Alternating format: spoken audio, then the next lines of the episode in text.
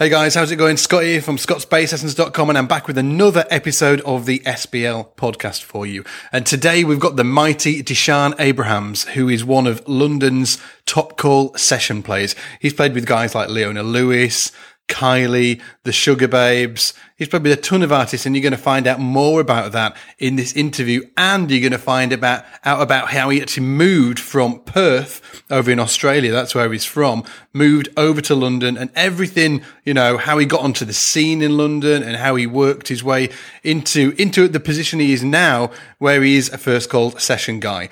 Um, before we get into the interview, I also want to mention that we have just released, or actually we're just about to release tomorrow, we're going to release a brand new course into the Academy course library over at Scott's Bass Lessons. It's the Reading Charts Survival Guide. It's 19 super focused step by step lessons over three hours of material. And in terms of importance, it is right up there. Tons of people ask me about, you know, reading notation, whether they should read music or not. And my answer is always, well, it depends. It depends on you know, what your goals are, whether you want to be working in theatres and, you know, and that style of player or that type of player getting those type of jobs or whether, you know, whether you don't want to do that. Maybe it's not, you know, not something you want to do. There's plenty of guys out there that don't read notation and, you know, and, and are doing great. What I would say is that it's, I do advise that everybody get some basic reading skills down in terms of reading notation, reading music, because it is a good skill to have. Um, but reading lead sheets, reading charts, that's a completely different story. They are, to be able to read charts and re- read lead sheets, it's an invaluable skill. So if you're not doing it yet, or you're a bit sketchy around the edges about it, you're not really confident with reading charts, this course is for you. Reading charts can absolutely open a ton of doors for you. It can cut down you know, the learning curve of so many things. Like I, sometimes I get called for a gig and I have, well, in the past, sometimes 24 hours notice and I've got to go in there and either create my own charts or read their lead sheets for sometimes, you know, 20, 30, 40 songs. Um, and being able to do that has opened up so many doors for me. And not only being able to read other people's lead sheets and charts, but also being able to write my own. So it's, this isn't about no, reading notation. It's a different thing.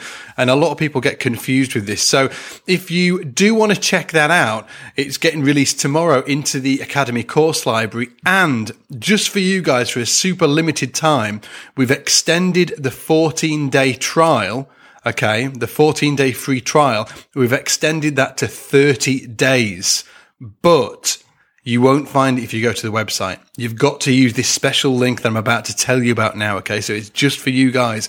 It's scottsbasslessons.com forward slash 30. So 30 day. Okay. So scottsbasslessons.com forward slash 30 day, the word day, D A Y. And that will take you straight through to the checkout where you can grab your your 30 day free trial. So not only does that get you access to the full course that we're about to release tomorrow, it also gets you access to all of the other courses that we've done. Okay. There's hours and hours of step by step courses in there, scales courses, improvisation courses, Motown and groove courses, Everything is in there, but it also gets you access to all the live seminars that we do. Could we run, we run a live seminar every single week with some of the best bass educators on the planet. And you also get access to the archive of all the seminars as well. I think we've got over a hundred a hundred seminars in the archives. So that's over a hundred hours of material there with some of the best bass educators on the planet covering topics from improvisation, slap bass, how to how to create bass lines, um, from the shed to the stage, a ton of good stuff. So if you want to grab that 30 day free trial, just go to scottsbasslessons.com forward slash 30 day, 30 day, and, and you'll be able to grab it there. Now, if you're listening to the podcast on iTunes, I'll send you all of my bass love if you subscribe and leave a review, as that really helps us get the word out about these interviews, guys. And I really think there's so much to be learned from listening to great bass players, such as the guests that we have on the show. And if you're listening to this anywhere else other than scottsbasslessons.com, make sure you shoot over to the site and check out the show notes for this episode, as I've put some fantastic videos up. Now, if you're completely new to Scott's Bass Lessons, go to scottsbasslessons.com forward slash toolkit. Okay. scottsbasslessons.com forward slash toolkit. I put some really cool video resources that you can download on there and check out, like a bass buyer's guide. We've got um, a video where I talk about how to get gigs, great gigs, wherever you are in the world. So if you're moving to a new city or you're trying to break into the scene where you are, I give you some great tips for that. We've got a understanding the modes mini course. We've got a backing track library. There's loads of stuff in there. It's totally free for you to download. Just go to scottsbasslessons.com forward slash toolkit. And also, remember, if you're an Academy member over at scottsbasslessons.com, you can watch the entire video version of this interview as well. Okay. We filmed the entire thing as we do with all our podcasts. We film all of them.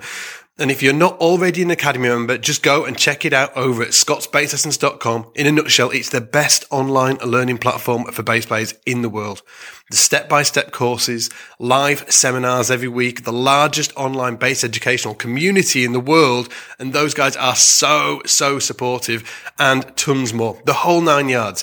And we have a completely free 14 day trial for you as well. So you can take it for a test drive just to see if it's for you. And if you find it isn't, no sweat. You can cancel your account within the click of two buttons. Now, without further ado, let's get into the interview. Hey guys, how's it going? Scott here from scottsbasslessons.com and I'm here with the amazing Dishan Abrahams who has been cool enough to come and hang out with us and he's been in rehearsal all day with Kylie Minogue. So how long is how long is a, a rehearsal with Kylie Minogue? Well, I suppose it varies really. I mean today was like sort of 11 till about 5.30 so that's like a good day you know right? can, yeah yeah i mean it can go longer but it depends what's going on and really it, it's just abandoned at the moment so oh is it just abandoned yeah. yeah yeah, You're not getting your dance. It's a bit down, more yeah. involved as production and whatnot. The full so. thing, yeah, yeah, because those shows yeah. are absolutely ginormous, aren't they? There's so many moving parts to the like. Right. In terms, of, like you've played with like Kylie Minogue, you've played with Sugababes, um, Nicole Scherzinger, um, Leona Lewis, and like a host of other artists. Like, but they're all sort of like you know they're ginormous, right? So like in rehearsal, what's like the general when you start rehearsals to mm. when you go on tour? What's that? Yeah. What's that timeline like? Because I know loads of guys. I can remember when I was a kid, I didn't have any clue about you know that world and and how a show like that is prepared for. Can you let the guys know kind of like the timeline that, that you've got to get your you know get sure. your bits together and what the rehearsals look like and all the all the bits in between? Man, you know what? It really varies. Like for example, I think for Leona's last tour we did like four weeks, maybe. Not even that, maybe three weeks um, but for you know, there's been a, like Kylie tours that we've done six weeks. You know, yeah, um, yeah. there's been times where you you know you do one day's rehearsal for one gig or you do seven days rehearsal for one gig, you know, and yeah, different yeah, things. Yeah. Um, just did um, the festival last weekend with Fleur Easton. We had seven days, which is amazing. But it's literally, I mean, it's, it's two days because it's a speed festival, but like it's essentially it's one gig. Yeah, um, yeah, yeah. Which is great. You can really kind of um, spend some time get the band sounding proper, you know. Yeah, yeah. Um, and the artists with the artists aren't with you to start with, are they? Like you get um, your stuff down no, as a band first. generally not. No. Um, again, it depends on how much time and who the artist is and that kind of stuff. But yeah, usually we get our stuff together and then they sort of come along and kind of see where we're at and try and just get themselves comfortable with singing all the songs and doing whatever else they need to do, whether it be choreography or whatever. You know, they need, they've, they've got a lot to think about. Whereas I just, you know, as you know, think about one note at a time, which is more than enough for me. So, yeah. So, uh, like, just to sort of like fill the guys in, like, Dishan is sort of like one of the go-to session guys down in the, you know, in London. Uh, come on now. No, you are, man. Like, like look at look at the CV, man. But you're originally from Perth, right? Yeah, from, all the way from uh, Australia. As you said before, before we started, I've, I've sort of the, accent's definitely softened. Yeah, yeah, since yeah. I've been yeah. out here. But I don't know. I never really had a strong sort of Aussie twang, or maybe I did. I don't know. Maybe you did. You've been over here for 10 years, right? Difference, to be honest, it's just when people say to me, "Oh, wow, you sound really different," or then I think, "Oh shit, have I sort of, you know, betrayed my uh, my roots or something?" Yeah, yeah. Like, like when, like when did? How old were you when you came over here? Uh, I must have been about 24, maybe 23.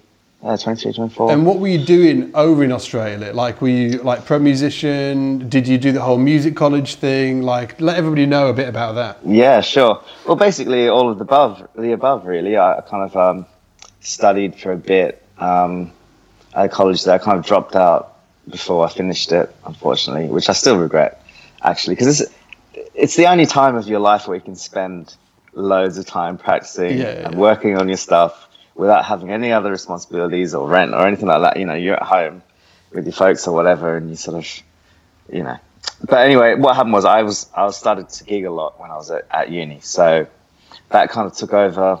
Um, you know, sort of getting home at three, four in the morning and being at class at nine a.m. was becoming, you know, it was taking its toll. Put it that way. And I kind of maybe naively I thought, you know, this is what I want to be doing Yeah. this is why I'm studying. So I'll um, I'll I'll leave the studying and, and just carry on with that and see where it goes. But you know, looking back, I can see the, the benefits of of what I would have got if I'd stayed and really applied myself. But to be honest, at that time, I wasn't applying myself. I wasn't. I was studying jazz, which something that I wanted to do to push myself, but I, I never really sort of spent enough time kind of making it my thing, you know, and really Yeah, getting yeah. inside of it. Um, which really I, I would benefit from a lot now if I'd done that. But it's it's cool. I mean, everything's sort of worked worked itself out in a way. So Absolutely. kind of did that, and then um, Like, what were you into back then? What kind of music? mu- music. Yeah. Um, lots of funk stuff. I would play lots of funk stuff. I think I I I learned to play bass from playing along with with albums, and pretty much all of that was was funk stuff. Uh, Lots of Meshell. She's probably Meshell Ndegeocello is probably the biggest influence on my bass playing. I would Yeah, say. yeah. I, I've spent a lot of time playing her albums and um, you know doing that thing of trying to get it feeling exactly like the Like she record, does, you know, yeah, you know yeah. that whole thing. And I think that's that's how I learned. And I think I learned to play actually because I was playing in lots of bands at the time, cover bands and stuff like that in pubs and and whatever. And I was always the worst player in the band, the youngest player in the band. And I think It's I sometimes was the really best place to be, man. absolutely, man. I was really open to getting my ass kicked. Like I would actually ask players who I looked up to, like, what do you think I need to do? What do I need to work on? What what what's bad about my playing? yeah. you know,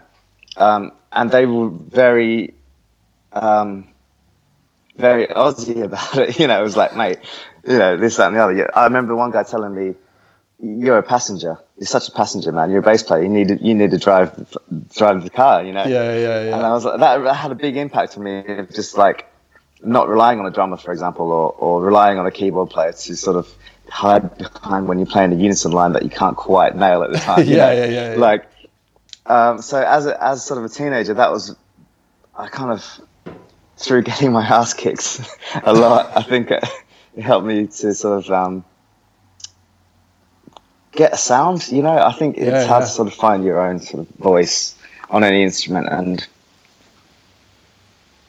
um, I think that was sort of my um, you know going through the fire kind of thing was. But I loved it, you know. I yeah, really it's awesome, that. isn't it? And what was the scene like in Perth um, at the time? Oh man, so many great musicians out there. It's unbelievable. Yeah, because like, I know off the top of my head, like there's a great tenor sax player called Troy.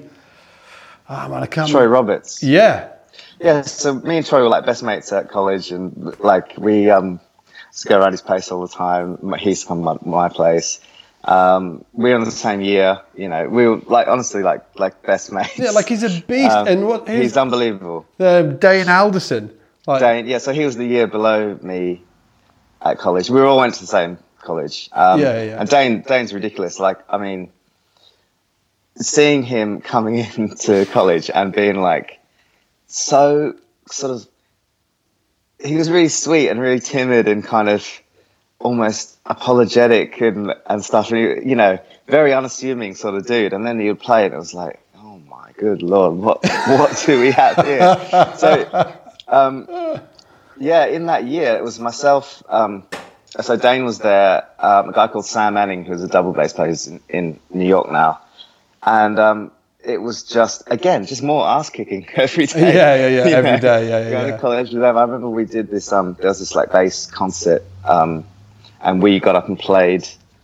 I think we played the Chicken or no, we played something a Jaco tune. We all played it together and uh, took turns soloing and stuff. And um, yeah, it was. Um, actually, I can't remember what the tune was, but um, yeah, I remember just standing on the stage going, "This is just the best thing ever." just three basses, you know,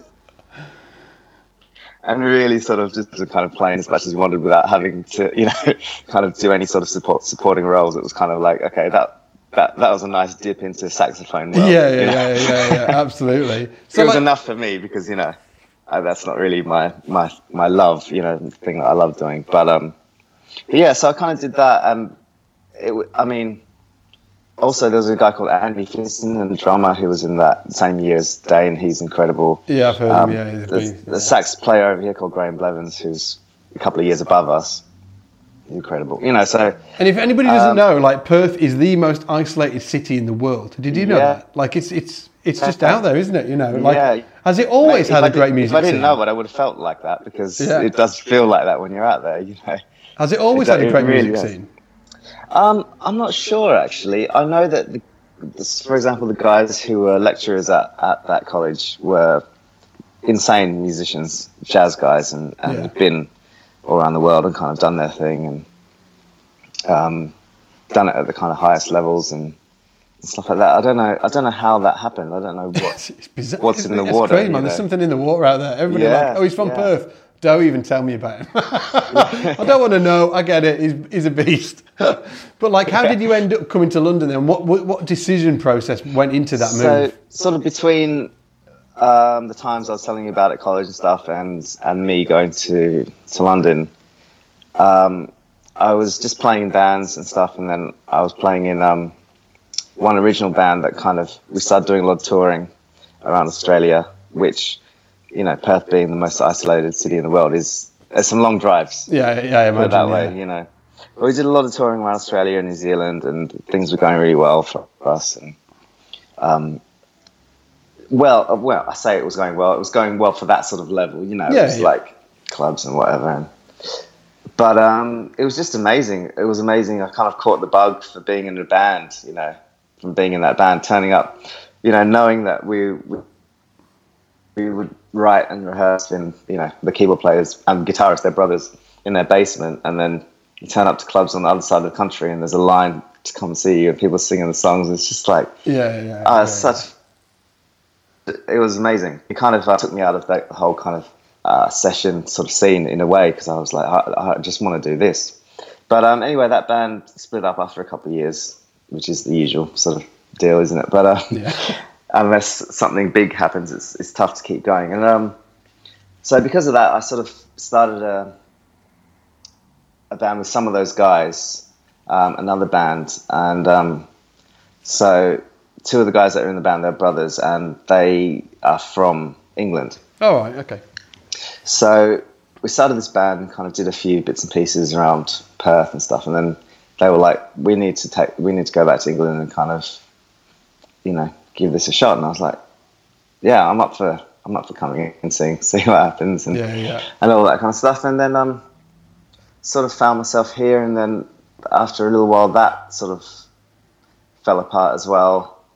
And um, I found myself back to the session thing, um, which is which is kind of what, in a roundabout way, leads me to now. Really, it's sort of everything's sort of gone from that point, and I haven't really done any original stuff since then. I haven't sort of dip my toe in that at all. Yeah, yeah. Something I, would like to do, but you know, it takes a lot of dedication and time, and it's something that's it is better when you're younger to do that kind of stuff. Yeah, know? of course. Yeah, it's easier. Yeah. It's easier, isn't it? It's easier. It's like definitely easier. Yeah, less ties and stuff. You know, less ties. Yeah, and you, you just care less about sleep and decent food and kind of money. You know, you know, being comfortable and stuff like that. When you get a bit older, you're like, oh, you know what, I'm quite tired. You know, Yeah, but yeah. um, but yeah, I did enjoy that kind of. How, Um, like when you moved to world. London, how long do you, how long do you did you feel like it it took until you had your like your feet under the rug, as it were? You know, you were getting calls for the good gigs.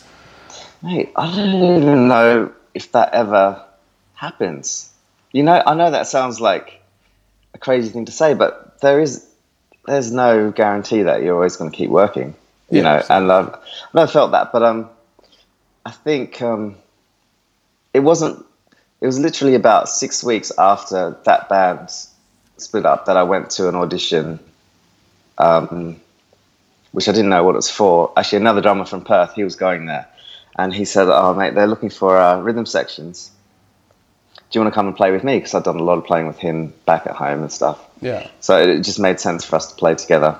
And um, I wasn't invited to the audition or anything. I just kind of just went with him, tagged along.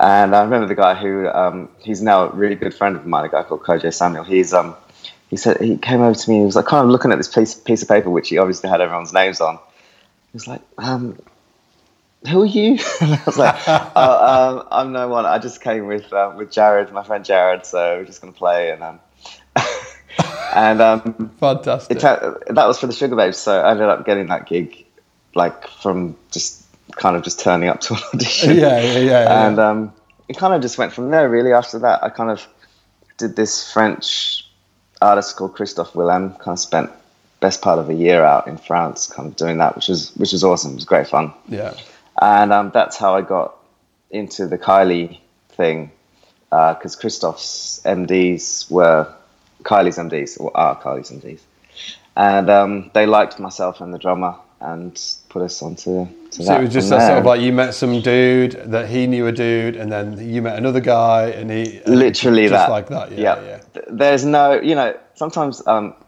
i haven't done many but i've done a couple of like masterclass kind of things masterclass you know Yeah, yeah. like that's be a master word but um you know and then it's always like about four or five questions in before someone's like so how how did you get the gigs and i'm always like if you find out let me know Yeah, 'Cause yeah, i don't yeah. know you just do what you do i think you just you do what you do, don't you? And, and some people like you, some people don't, and and that's that's how it works. You just gotta follow that kind of uh, path of least resistance. And, Yeah, yeah. Be see cool. what comes out the other take side. care of business, and Right. you know, yeah, keep your you know ear to the ground.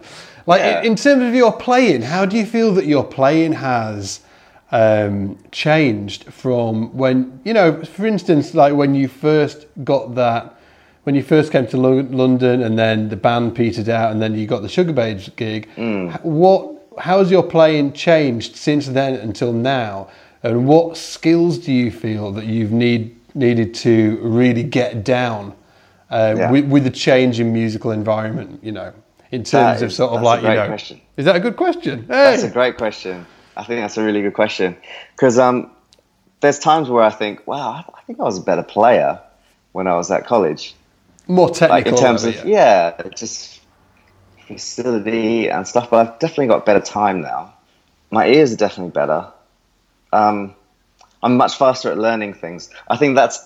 I feel like that's that's kind of like my main thing at the moment is picking stuff up as fast as I can and keeping it in my head. Yeah. Because I had had a real kind of um, sort of anal approach to learning songs, and I would make every single little like write stuff down and and all that kind of stuff and it's like sometimes it's counterproductive because you kind of end up spending so much time doing focusing so much on the bass that you don't actually learn the song. Yeah, yeah, yeah, and you you know you, you could play that bass line you know by yourself and it would be perfect but actually you're not playing the song and you don't know the melody and you don't know what's you know what i mean Yeah, i think because yeah. i was i think first of all when i first started doing the session thing i was quite focused on doing a perfect job of playing bass you know and i didn't i wasn't at the stage where i kind of realized oh that actually is almost a byproduct of knowing the song re- got you. really well Yeah, got you. you know you can't sort of um, so i feel like yeah, I have a totally sort of, I guess, different approach to learning songs now, and I don't. I, I think you get a bit of anxiety when you have a system of remember of how you learn something, Yeah. and then someone's like, "Right, we're going to do this song today," and you're like, "Oh, but." Oh no! But I need to go to my room. Doesn't I need to fit in my system. And then I need to, you know, I need to play it five times, and then I need to, you know, I mean? Yeah, and yeah. then I need to get the sounds right for it, and then I, you know, I had, I, I kind of had that, I think, early on, and then I've kind of thankfully gotten over that, and and actually, it, it's a lot faster when you don't do all that stuff. But I think you kind of, for me, I had to go through that, you know. Yeah, like it's a learning process, isn't it? You've got to do it a ton of times before you sort of like come out the other side and realize that, yeah, like writing it down in your room and, and rehearsing it over and over might not be the Yeah. most productive way of moving forward. Definitely not. No, I feel like listening to it just over and over is, is better than even playing through it. You know. Yeah, because it It's obviously just- absorbing yeah, it. Mm. it gets absorbed in a different way, right? In terms of Definitely. sounds, and then you're not counting bars and stuff. Yeah, yeah, yeah, of- There's exactly, so yeah. many key, there's so many cues in a song. You know, you're sort of told not to rely on other people's cues, but if the song's in you, then you're not relying on other people's cues. You just have more hooks to, to hang on to. You're like, oh, is this the end of the chorus? Well, no, because that's not the lyric at the end of the chorus. You know what I mean? You Yeah, kind of got that yeah, in your yeah. head, so you kind of, um, yeah. In, ter- like- in terms of sounds, when you Mm. um, when you got the because like we're both like good friends with Nick Wells, right? And Nick was Yeah. like, "You've got to you've got to ask him about effects, man. You've got to ask him about effects." But how did and we're going to get onto that? But how did um, using effects first? When was the first introduction to that for you? Um, I think it was going into the audition for that Christophe gig, that Christophe Willem gig, Yeah. um, because I knew that they were more than they were after someone who can really play. They were after someone who would nail the sounds because it was quite electronic. Um, they wanted someone who was who would play bass and play a bit of synth and and be detailed with the sound because they really wanted to sound like the record. Yeah, get the thing. actual right sound. Yeah, Yeah. So I knew going into that that um, I'd have to focus on that, which I I had done a lot of before. Um, the, so the original bands I was in, I I was quite um, I was really into pedals and kind of um, triggering loops and all that kind of stuff while playing right. Okay. Playing and um, basically trying to do because we'd make music that was kind of electronic, but we wanted to do as much of it live as we could. So we'd have to invent ways of kind of doing that. So all of us would pitch in and kind of it wouldn't just be the drummer or the keyboard player sort of doing everything. Yeah. So I kind of felt comfortable um, with that, like trying to get sounds and sort of applied that knowledge. I think from what I ha- had sort of experimented with as a teenager, and you know, it's it's funny like um, now I'm going to sound old, but you know, with the internet, you can find out pretty much anyone in the world's setup. There's a picture Yeah, somewhere yeah, yeah, on. Google of oh, how did they get that sound? And then there's like one of their techs doing a YouTube video on exactly their setup or whatever. Yeah, yeah, yeah. But yeah, I remember exploiting the uh, the early days of fucking dial up, of trying to find like pictures of pedal boards and, Really? and, Yeah. oh, I really like this guy's sound. How does he do that? And sort of looking at a board and going, I don't know what any of that stuff is, you know, and trying to trying to work out all that stuff. But I really enjoyed that kind of. And what kind of stuff were you stuff. using to do that? Well, um, at that time, uh, with you mean with Christophe or prior to that? Um, prior to that, and with Christophe, and how has that, Right. you know, moved on to what you use now? Okay, early, early on, I, it was very, very basic. Um, like, literally, like an overdrive, an OC2, Yeah. and then I had, well, we we got this like little, um, like MIDI keyboard, and kind of put it, like, kind of wired it to um, to switches, and kind of made little bigger samples and loops with my feet. So instead of like having it as a keyboard, we just opened it up and Yeah. kind of put it into. I still I still have that somewhere. It was it was massive. And a friend of mine who's um, like a metal worker dude built the frame for it. Kind of we put it in. And so we, I was using that. Basically, I was using a computer. I was using a computer essentially, Yeah. and then triggering stuff from there Yeah. um, and then playing bass on top of, of that kind of thing. So it was like a slightly manipulated bass sound, but a lot of triggers on top of that. Exactly. Yeah. Yeah.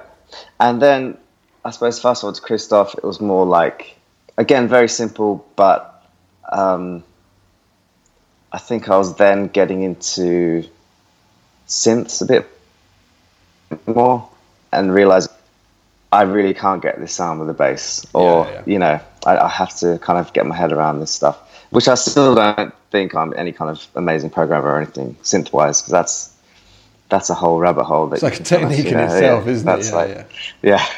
yeah. Um, and then I suppose to now, I think I have a lot of pedals that I use a lot of the time, and so that's ended up. I've had lots of uh, sort of um, different boards and different size boards, and for this gig I'll use that board. For that gig I'll use that board. I need the big board for this gig, and Okay. so I constantly be ripping pedals off different boards and kind of putting them together and and stuff like that. But I think I've settled on.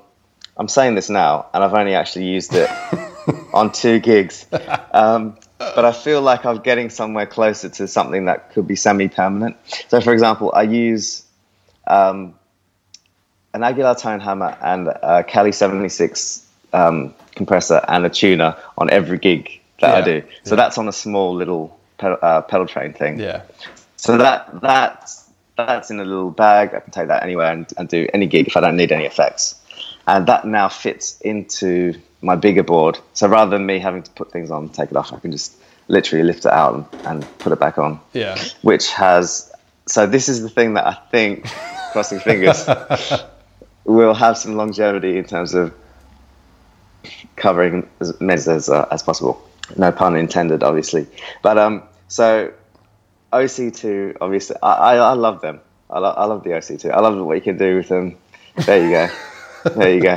I love the sound of it. I love that you know turning your your input all the way down and turning one of the octaves all the way up. It's All just up, it's yeah. just so simple and it's such a great sound. Yeah. Um, uh, then there's SansAmp, the programmable bass driver Yeah, DI yeah, thing. yeah. So it's got Yeah, three different buttons on it, which I, I like because you can have three different types of overdrive Yeah.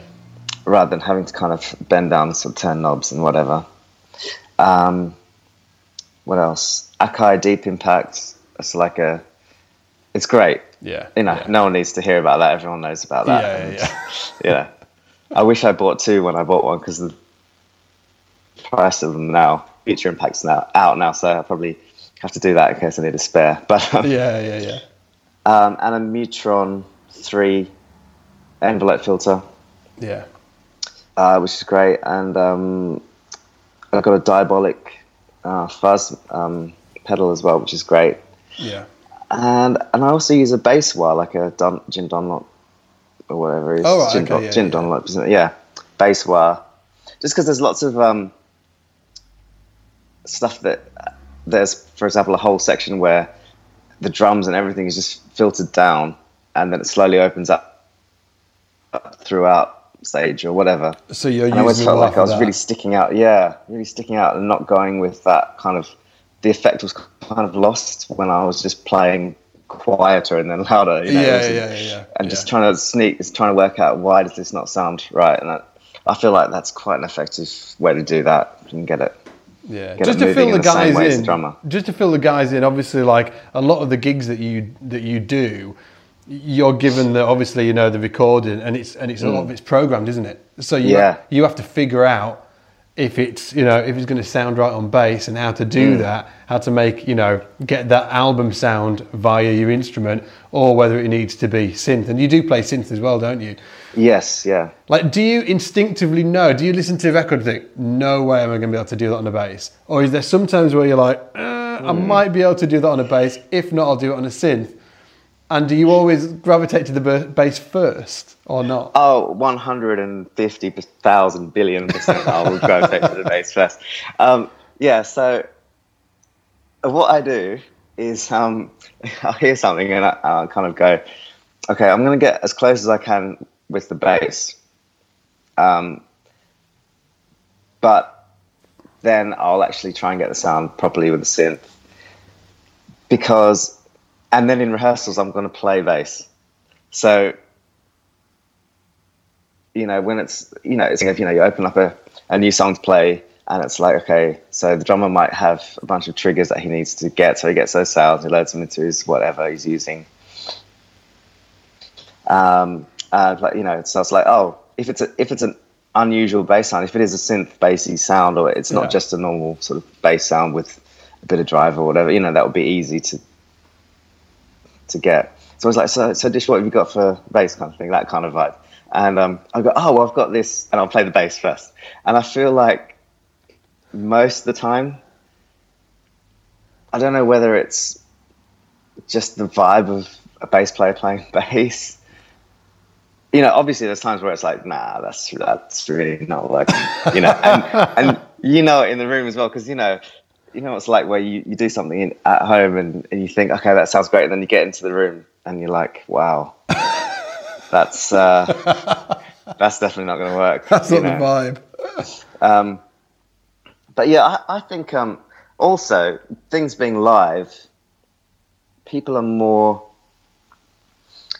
lenient's not really a word, but like open to a sound that's that has essentially the same effect, but isn't exactly the sound. You know, there's some sounds where it is like that has to be the sound Yeah, because yeah. that's a massive part of the song.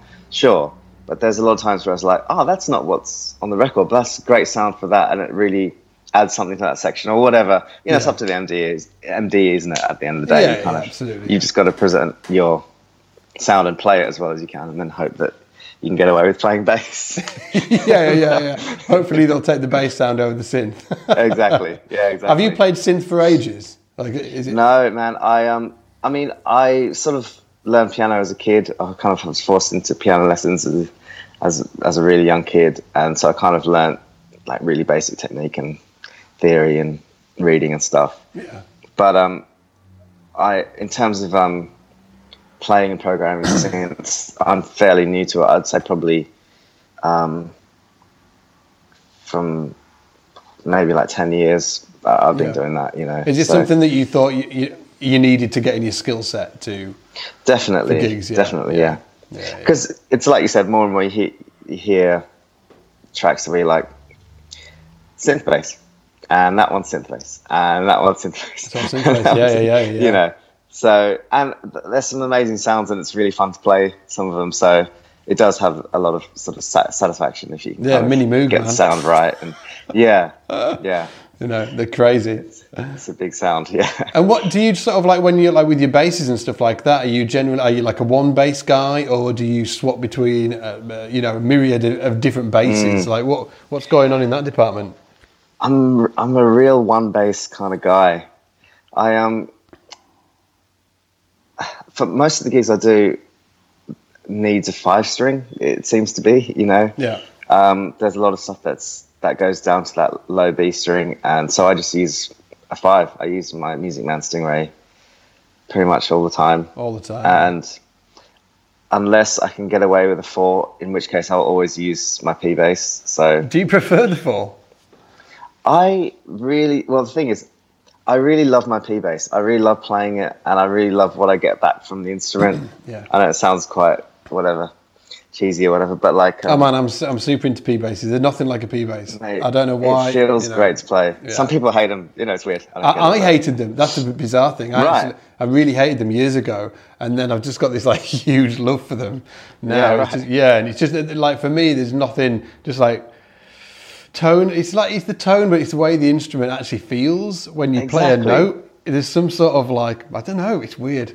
Can't even tell you. It gives you a lot back, doesn't it? Yeah, It gives you a yeah. lot back when you play it. I imagine it's the closest you'll ever get an electric bass to feel like when you're playing an upright. Like Yeah, I agree. In fact, I know a great upright player. I can't remember his name. A Slovenian guy um, that I've, pl- I've hung around with a lot over in Slovenia, and he he's a, he's like one of the super. You know, he's in their um, their TV orchestra and stuff like that. He's a phenomenal player and plays loads of different basses.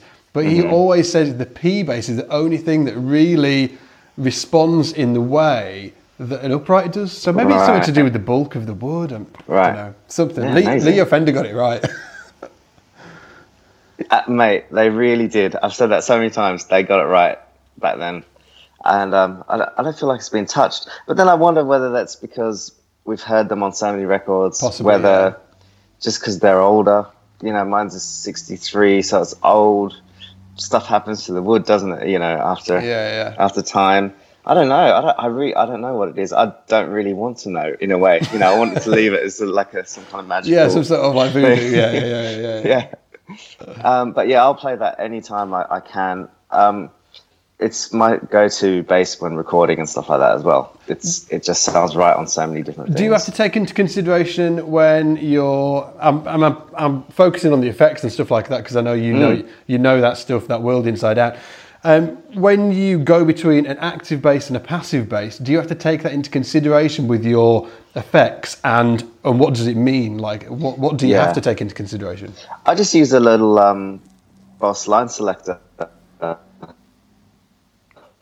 The switch between the two. to boost sales. Yeah. So when I pick up the P bass, it's going in at a higher level to to the um the active. Um, I'm sure there's better ways of doing that. I don't know. I mean, for me with pedals, like I think really early on, I wanted to get everything so that I had everything. And I realized pretty quickly, first of all, that is really bloody expensive.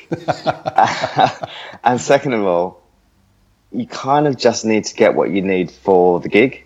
Yeah. yeah. So you might be in a gig and being like, oh man, I think like like that for example. I'm, I'm plugging my P bass in at such a so much of a lower level than my active bass. How do I get around that? And then you find the solution to that. So you've got that, or you, you go, oh, how do I get this sound? You go, oh, that that's this pedal. Yeah. So you get that pedal. You know, um, I feel like it's better to do it that way around. Yeah, Um, yeah. It's definitely better for your budget. Um, yeah, yeah, yeah, yeah, yeah. And are you very much a single board. pedal guy? You're into sort of like single pedals and not effects units and things like that? Yeah, I've never really used any effects units before. I don't know why. Um, um, yeah, I don't know.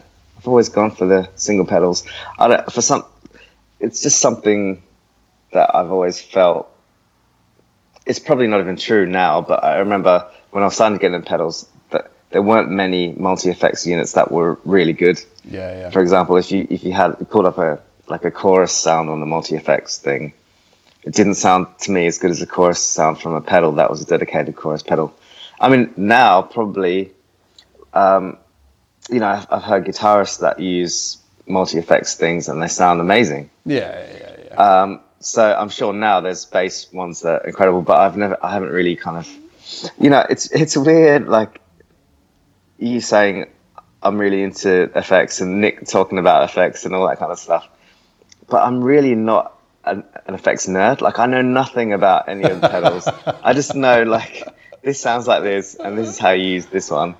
And then I go, okay, cool.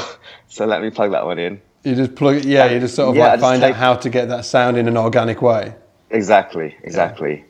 Um, it's yeah, it's and I kind of maybe I would benefit from really nerding out about it, but I don't really have much of a strong desire to do that. I think Just keep on doing what you're doing, man. I think you're doing fine. Yeah, yeah, yeah. just keep on doing what you do. And there's loads of these sort of like boutique effects builders now, isn't there? You know, Yeah. like I'm I'm just getting into, into Instagram at the minute. And there's like a gazillion different handmade pedal makers from all over the US Yeah. and all over the UK, like all over the Mm. place, making these beautiful handmade pedals. And so, yeah, I, I, I don't even know whether to go down that route or not. I'm kind of like Yeah. I want to, but I don't, you know, I don't at the same time because it could be just like a, you know, bit of a rabbit hole. Yeah, definitely. I mean, I kind of think, I don't know, maybe it's, I've been thinking about this with basses as well. I've kind of played the same bass for a long time. And it's a, it's a bass that I enjoy playing at, but more than that, it's just, it's just my bass, you know? Yeah, yeah. And I wonder whether um, it would be good to check out loads of other bases and kind of find another one. And, you know, I think it probably would be actually, now that I think about it. Maybe, but um, I don't know, but but I kind I'm of like- the I'm- same about effects. I'm a one base guy. I'm just sort of Right. like I'll find myself just playing like the same base for like I don't know three years, and then maybe I'll change, but I can't really swap Right. between. It feels like physically weird and uncomfortable just to keep swapping between lots of different bases. Yeah. And I fall in love with a bass. Like I really fall in love with everything about it, you know. Just Yeah. like the P bass, you know, I'm falling in love with them, you know. And actually, maybe it's just the I don't know whether it's just our bass or a style of bass because I'm, I'm pretty sure that I could play a lot of P basses and really like all of them. Yeah, you know? right, But I do like, you know, I have got my favourite P bass and stuff like that. But um, I would absolutely love a 60s one, man. Uh, Yeah, I feel like I feel like I have some kind of connection to this bass. You know, it's a December '63. I'm a December. You know, so both Sajis. You know, um, I feel like we've got a thing. You know, you've got a thing, you've got a relationship blooming. yeah, yeah. I think that's why why we work well together. But um, I just you know every time I played it, I've had, I've always had great feed, feedback from everyone, whether it's recording or in a band or whatever. Yeah. It just it does something in the mix. You know. Yeah. it, uh, it really does. It sits in a really good spot in the mix, and it's so satisfying when that happens. You know, your bass isn't sticking out anywhere, but it's weighty enough that uh, I don't know. You know what I'm talking about. I know exactly Yeah. what you're talking about, man. Look, listen, man. Where can people find you? Like, what tours have you got coming up and stuff like that? I think we're releasing this in like, you know, like in about three or four weeks. So if there is Sure. anything that you're playing on, you know, coming up, definitely let the guys know. Oh, I don't know what I'm doing. What am I doing? Um, we're going to Singapore next month uh, with Kylie's to do a gig, and um, I think that's pretty much the last thing with her until December. She- Um, doing a couple of nights at Albert Hall for her Christmas Nice. album. She did last year as well. It was great. It was so much fun. Um, For anybody in the UK, the Royal Albert Hall is this insane venue. It's probably the insanest venue in the UK, right? It's yeah, beautiful, it was isn't it? wicked. Yeah. it was great to play, you know, with strings and horns and the whole everything, and just, yeah, it was great. It was lots of fun. So we're doing doing that again this year, I think. Um, apart from that, before that, I'm going on a little tour in Europe with um, Kim Wilde All right, yeah, next, I think October, and then in November we're going to Australia um, with that, uh, which would be nice. Get yeah. Yeah, yeah, yeah. Go home. yeah. Um, and that's about it, really. Have you got- Uh, have you got a website, Dishy? other little gigs and stuff. But Have yeah. you got a website? Um, you know what? The answer to that is yes, but there's probably no point anybody going to it. I, I don't think I've done it. You know, I actually um, forgot to pay the, um, the domain yeah, registration. the registration. And so, yeah, someone's bought it. And so I, I've put a hyphen in between my names now. So it's Dishan hyphen Abrahams. But still, I haven't done anything. I haven't updated anything on that. I, I'm quite slack with it. I, I think, um, you know, it'd probably be good to sort of, for me to sort of put some dates on there and You're a busy you boy. know. You're a busy boy. Put some dates on it. So, guys, well, depending on whether Dishan's going to do his website or not, then might, Exactly. we're going to link it up anyway on the page on This will Scott's give him the Bass motivation. Lessons. yeah, we'll, we'll hook that up. Have you got a Facebook page and we can hook that up or Twitter or anything like that? No, I mean, well, and then just the usual Instagram, Twitter, Facebook things. But I don't have like a musician's page; it's just my own Yeah, page. yeah, but I use it. I use it as a musician's page. Well, so. I'll, I'll stick all the links on anyway. And I'll also, Wicked. if anybody's listening to the podcast, I'll also put, you've got a few videos on YouTube where you're talking through effects and stuff like that. Right, yeah. Uh, if anybody wants to check them out, I know like of the masterclass that you talked about, I think that's online. So I'll put Right. that. Where was the masterclass? Musicians Institute, was it? Um, hmm, I did one at BIMM in uh, BIMM in Manchester Yeah. with actually the one in Manchester was with the other guys in the Kylie band and with the Kylie's drummer in um, ACM. Oh, is Yeah, that, was um, it? Was ACM, yeah, yeah. Well, I'll hook them that up um, in the links anyway, so people can watch and you on the page. Yeah. Wicked. Anyway, Dishan, thank you so much for coming and Mate, hanging out with you. us, especially after your long day of rehearsing No, with no Kylie. worries. Everybody, give Dishan a big thumbs up, or like, or share, or whatever you want to do, and uh, and we'll see you next week for another podcast. Take it easy, guys. Cheers, Dishan. Bye. Thanks, man. Okay, guys, hopefully you enjoyed that interview with Dishan. Again, you can find him via the links in the show notes over at scottsbasslessons.com. Just go over to the site, select podcast in the top navigation, and you'll see his episode there, and you'll be able to check out the uh, the links going to his website and all those shenanigans. But also, I've put some videos on there as well where he's showing you around his pedal board, some really juicy stuff. And again, if you want to check out the uh, the video for that, if you're an Academy member, you can do so. You can watch the entire video version of that interview. And if you're not an Academy member yet, you can just go over and sign up at scottsbasslessons.com. In a nutshell, it's the best online learning platform for bass players in the world. The step-by-step courses, live seminars every week, the largest online bass educational community in the world, and tons more. The whole nine yards. And as I said earlier, we've got a special 30 day free trial as well running right now. So if you want to grab that, you can go to scottsbasslessons.com forward slash 30 day. Now, thanks again for listening again. Next week, we've got another amazing guest. We've got the the one and only Bryan Beller, who has played with Mike Keneally, Steve Vai, Joe Satriani. He's manager and bass player of the Aristocrats with oh, Guthrie Govan and Marco Minnemann serious, serious bass player and a really, really inspirational story as well. Something, you know, when I was in, uh, interviewing him, there was a ton of information about Bryan that I, I, did had no idea about. How he ended up getting a job at the old um, cab company uh, and well amp company SWR, right down pretty much making coffee for those guys and sweeping the floors, and ended up uh, running the company and and manning the the the takeover that when Fender bought SWR, he was the guy behind that. Really, really interesting. And then after that, giving it all up, concentrating on the bass and getting gigs with guys like Joe Satriani and Steve Vai. Really, really interesting. So I think it's going to be a killer, killer interview for you, and I know that you'll love it. So as always, guys, other than that, take it easy, and I'll see you in the shed.